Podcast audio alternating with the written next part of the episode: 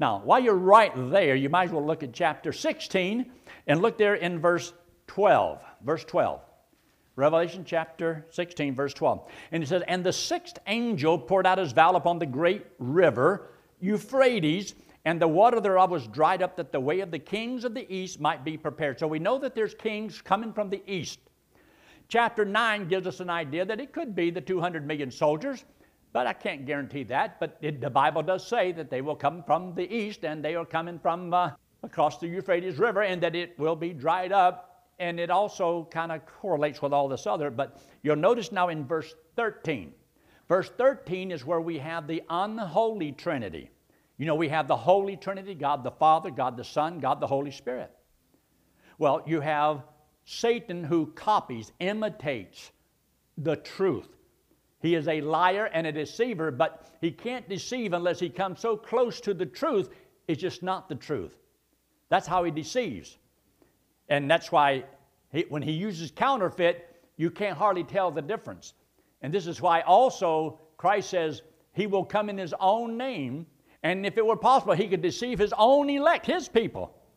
But now notice, Verse 13, and he saw three unclean spirits like frogs come out of the mouth of the dragon, there's the devil, out of the mouth of the beast, there's your antichrist, your political, and out of the mouth of the false prophet, that's the religious. So in the end time, we know there's going to be a one world religion, one world government. But the government is going to be ridden under the controls of the religion.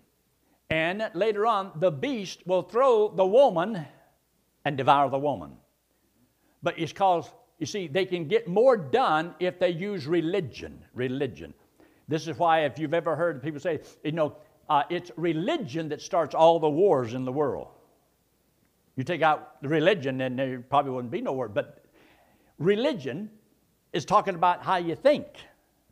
So that's why you say there's two things you never argue about religion and politics. But that's all there is. Religion is what you think, and politics is how you live. Every individual has to have a governmental philosophy.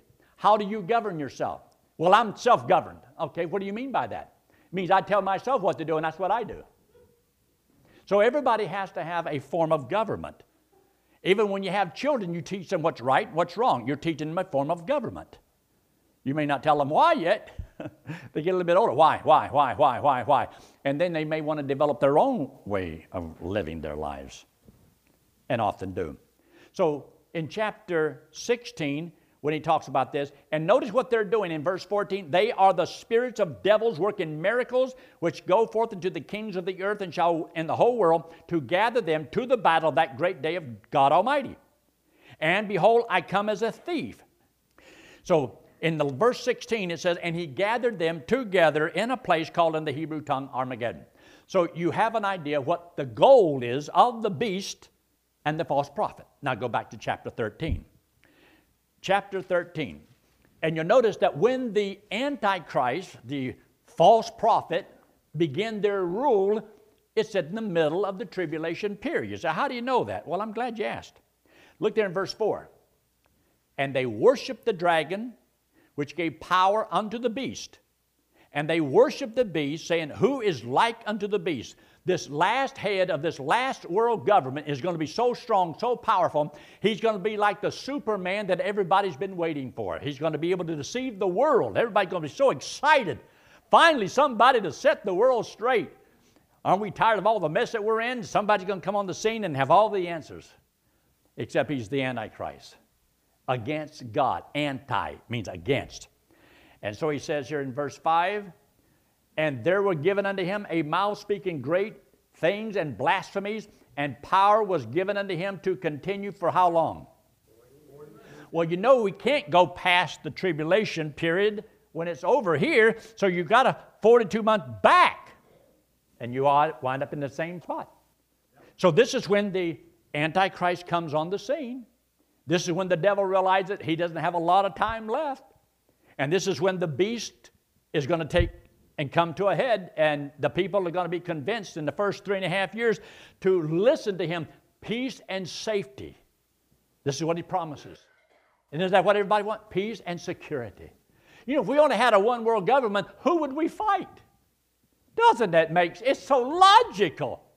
and the money fluctuating and the markets and all of that. Why don't we just have a one world bank and just one world currency? And what would solve the problem if everybody just had a national mark so that they would be able to buy and sell and so forth. We'd know who everybody is. We wouldn't have to worry about the immigrants coming across the borders. We wouldn't have to worry about it. Don't have any borders. Let everybody live and do whatever they want to do. Free health care for everybody. I mean, everybody's going to be in hog heaven. So, therefore, he will deceive the world. And he gradually gains confidence, and nations get behind him. Next thing you know, he's the Savior of the world. And um, that's when it all goes bad. But now notice, that will continue for 42 months. Now look down in verse 11. And I beheld another beast coming out of the earth, and he had two horns like a lamb, and he spake as a dragon. In other words, the devil is behind all of this. Now, you hear a lot of conspiracy theories. Now, this is a real conspiracy. this is when the devil has really got a, a theory going here. He's got an idea on how to conquer the world. And so, he's going to have his own religious man come on the scene. And he's the one that causes everybody to get everybody to worship the beast. See, the purpose of the Holy Spirit, you got the Father, Son, the Holy Spirit. Here you've got the dragon, the devil, you've got the beast, which is a type of Christ, the Antichrist, and you've got the false prophet, which is a type of the Holy Spirit. And so he's the Holy Spirit is to teach us what to do, how to live. So you look up there in verse 12, and he exercises all the power of the first beast before him, which is exactly what the Holy Spirit does and causes the earth and them which worship therein to worship the first beast whose deadly wound was healed. So he has a deadly wound. Christ had a deadly wound. How long was Christ's ministry? Three and a half years. How long is the Antichrist ministry? Three and a half years. Well, slap my mouth. And where did he rule from and claim to, you know, be God? Uh, Jesus did in Jerusalem. Well, that's what he does too. He's a copycat. And he is going to do all these things. And so by the time you get down through chapter 13, you find out that they're going to impose upon everyone a mark of this beast or an image that is made like unto the beast and has power to speak and so forth. Now, go back to chapter 12. Back to chapter 12. Now, we know that if this is happening in the middle of the tribulation period, then you got to have an idea why is it going after Israel? What's Israel got to do with all this? And these other nations. Remember, the times of the Gentiles is when Israel is without its king. So, in all these places that the Gentiles have ruled over Israel, they've always been without a king. So, the king is coming back, but he's coming back here. And he has the King of Kings and Lord of Lords, and then he's going to set up his kingdom. But right now, Israel has no king. And they can't have a king unless Christ returns.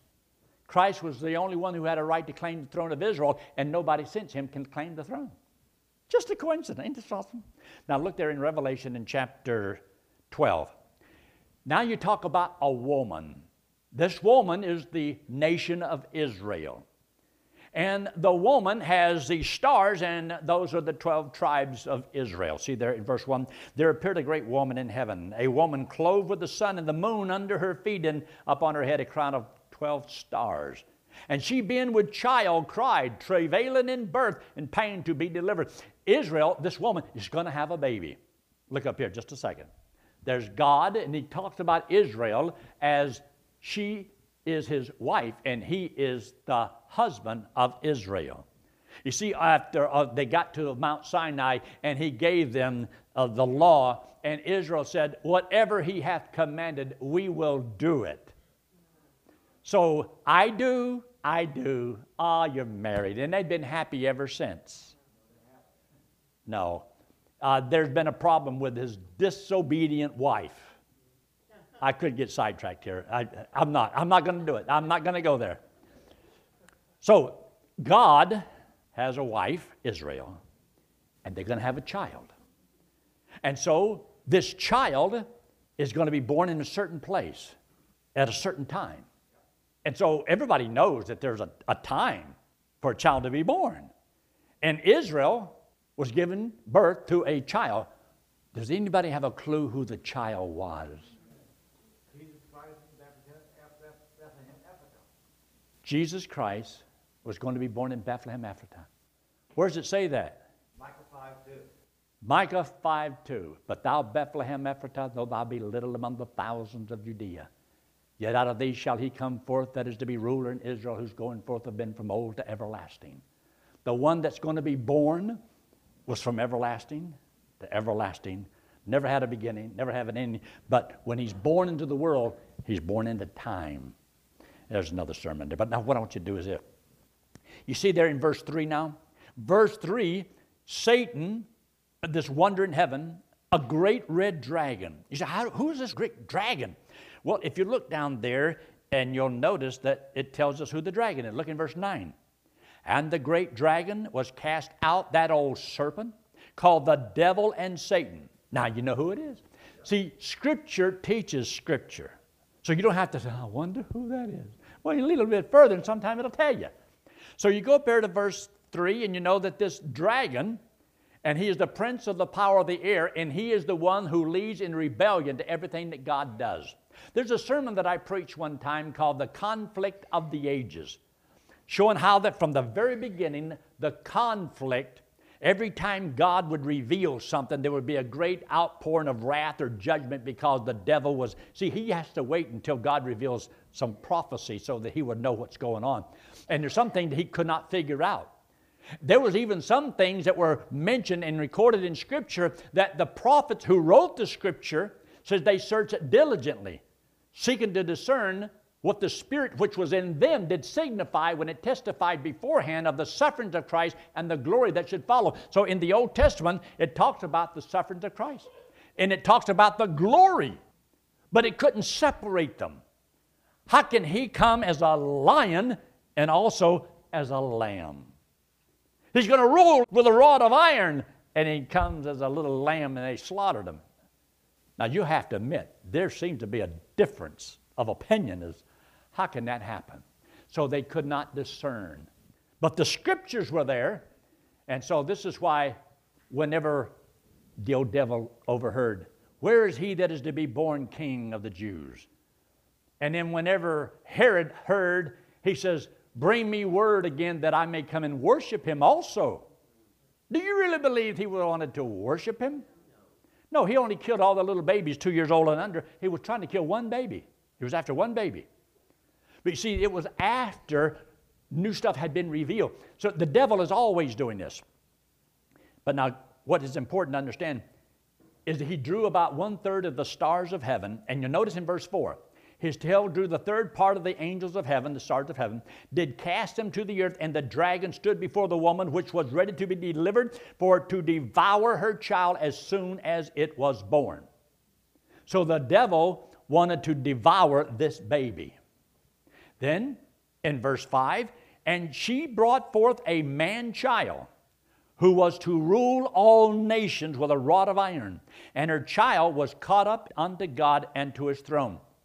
From verse 5 to verse 6 is a 2,000 year gap. So now look up here. There was this child that was born, and there was this child that died. And this child was caught up into heaven because as they stood there and they watched, they saw him go up into heaven. And two stood by and says, Why stand you here gazing into the heavens? This same Jesus which is taken up from you shall so come again in like manner. As you have seen him go, he shall, he's going to return. So he was caught up, and they saw it. And then all of a sudden, it's like, this isn't even in here. Because he's talking about Israel.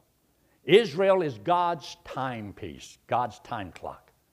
So now he's going to talk about this period of time. Now look what he says in verse 6. And the woman fled into the wilderness where she hath a place prepared of God that they should feed her there a thousand two hundred and three score days. I wonder how long that is. 42 months. 42 months, or three and a half years. So this is how we know when this is taking place. This is when the dragon, the devil, is coming down and is going to use his man to try to annihilate the Jews. And so she hath a place prepared. So when she sees this, and that's why he says, When ye shall see the abomination spoken of by Daniel the prophet, stand in the holy place, claim that he is God, that's when you need to flee. So they're to flee and get out of there, and this is where we believe they have a place preserved for them in the wilderness, a place called Petra. I believe, uh, well, I don't really know for sure. Did Hank taught that? Yeah. Yeah. All right, good. At least he was right on a couple things too. You know, glad to, glad to know that. But this is why we hold these views because, see, once you see certain things, you know, well, this got to go here and this got to go there. So as you read down through here, in three and a half years, then you see there in verse 7 there was war in heaven. Michael and his angels fought against the dragon. The dragon fought with his angels, and then so forth. And so there's a great big battle that goes on, and the devil and his angels were cast out of heaven, never to return again. Now they're on the earth. Woe, woe, woe to the inhabitants of the earth. Why? Because the devil has great wrath now, and the devil is mad as a hornet, and the devil is coming after the very ones that brought forth that man child. So you see there in verse 12, therefore rejoice ye heaven. So in heaven we're rejoicing, and ye that dwell in them, woe to the inhabitants of the earth. Happy to us. We're in, see, where are we going to be during this period of time? We're up here in heaven. This is what's going on down here. But when we know all this is going on, we know what's going to happen next and what's going to happen next. Therefore, that's why the Bible says in the book of Revelation, chapter 1 and verse 3, that he said, This is the revelation, not of St. John the Divine, but of Jesus Christ. Blessed are they that read and heed the warnings and so forth in the prophecy of this book. You and I are here. There's great blessings in here because of what it says to the church. But if you were living in the tribulation period and you had your Bible, you could know what's going to happen next. This is better than tomorrow morning's newspaper. And you can read this, and it will be a blessing to those who have a copy of the scriptures, can read the scriptures, understand what they're saying, and know what's going to happen next. Well, it's going to happen. So he says up here in verse 12 Woe to the inhabitants of the earth and of the sea, for the devil is come down unto you, having great wrath. So the devil has great wrath. The Lord is pouring out His wrath.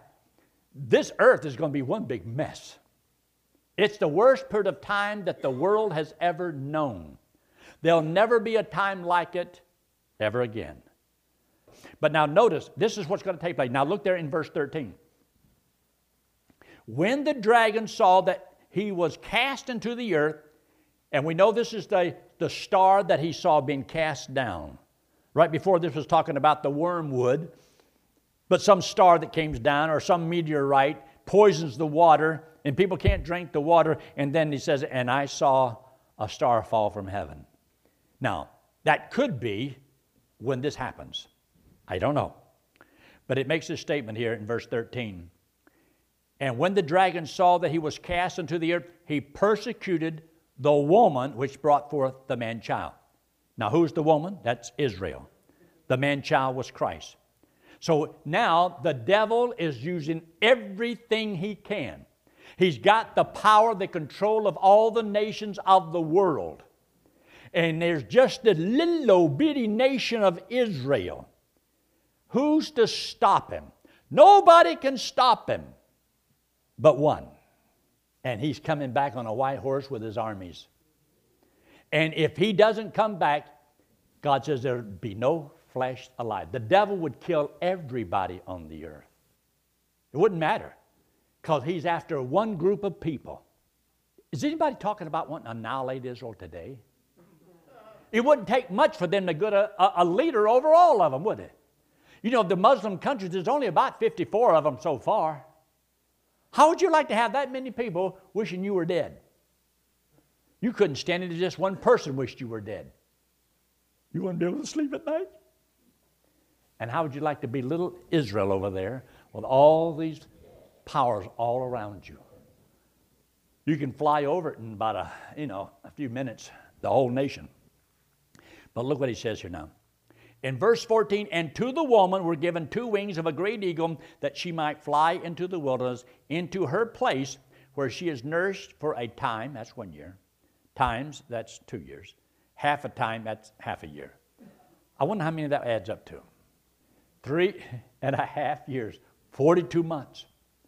You see, timing in the scriptures has to be exactly right. So if you know how it ends, you line up everything from the one point and go back 42 months or so many years or whatever it is, so many days. Uh, it's the same thing. So you know you're talking about this is in the middle. So that's why I believe chapter 11 and chapter 12 and chapter 13 is referring to the middle of the tribulation period and letting us know what is happening and why it's happening. The devil hates God, and God loves Israel. And God had made a vow to protect his people, and that there would always be a remnant. But if God doesn't intervene, there will not be a remnant. And therefore, this, I believe, is, I believe it's a correct understanding. Now, look what he says there in verse 70. And the dragon, and we know who that is, the devil, was wroth with the woman, that's Israel. So we know that in the last day here, this devil is going to hate the woman and try to destroy this woman. And went to make war with the remnant of her seed. This is the remnant. Many have already been killed, which keep the commandment of God and have the testimony of Jesus Christ. This is why when Jesus Christ comes back here in power and great glory, they will see him and they will believe on him and they will be saved as in a day. Where does that say that in the Bible? Israel be saved in a day. Romans chapter 11, right? Go look, look at it real quick. Romans chapter 11. And look in verse 26. It's actually a quote from the Old Testament because it says it in Isaiah 59 verse 20. But you'll notice here in verse 26 and so all Israel shall be saved, as it is written, There shall come out of Zion the deliverer, shall turn away ungodliness from Jacob and so this is what is going to take place. And when does this happen? If you look at the verse right before it in verse 25. Look at verse 25. This is where you have a reference to the fullness of the Gentiles. For I would not, brethren, that ye should be ignorant of this mystery, lest ye should be wise in your own conceit. Blindness in part is happened to Israel until the fullness of the Gentiles be come in. Now, the fullness of the Gentiles is the same as the period of time of the church age. The times of the Gentiles is from Babylon and goes all the way to all their Gentile ruling parties when Israel was without a king. And so it goes all the way to the end of the tribulation period. That's the times of the Gentiles. Fullness of the Gentiles is Christ taken out from among the Gentiles and putting them with the believing Jews. And so the believing Jew, believing Gentiles form the body of Christ. We're totally separate. We become the bride of Christ. Israel is the wife of Jehovah. So God, the Father, and Israel, the mother, had a child, Jesus. So Jesus has gone home to prepare a home for a bride. And the Father is saving individuals. And he's going to give these saved individuals as a bride to his son. It's just Jewish custom.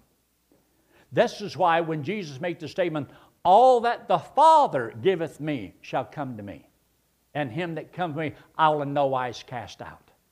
He'll never cast out any of those that the Father gives him. And he says, the Father says, I will never lose you, and I'll never forsake you, and He will never lose anybody. So, this is what He's referring to, though. The Father is going to give all of these believers to the Son, and they are His bride. So, one day, see, Jesus, who is a perfect Son, will have a perfect wife. The next time, I'm going to be the bride. And so are you. If you have trusted Christ as your Savior. That's why, after we are caught up here, we go to get dressed. The righteous acts of the saints, Revelation chapter 19. So, all the believers are going to be dressed in the righteous acts of what they've done. What you have to wear is going to reveal the glory that you have shown to the Lord. It's going to show the praise, the honor that God is going to bestow upon you. Then we go to the marriage supper of the Lamb. And then we go on a thousand year honeymoon.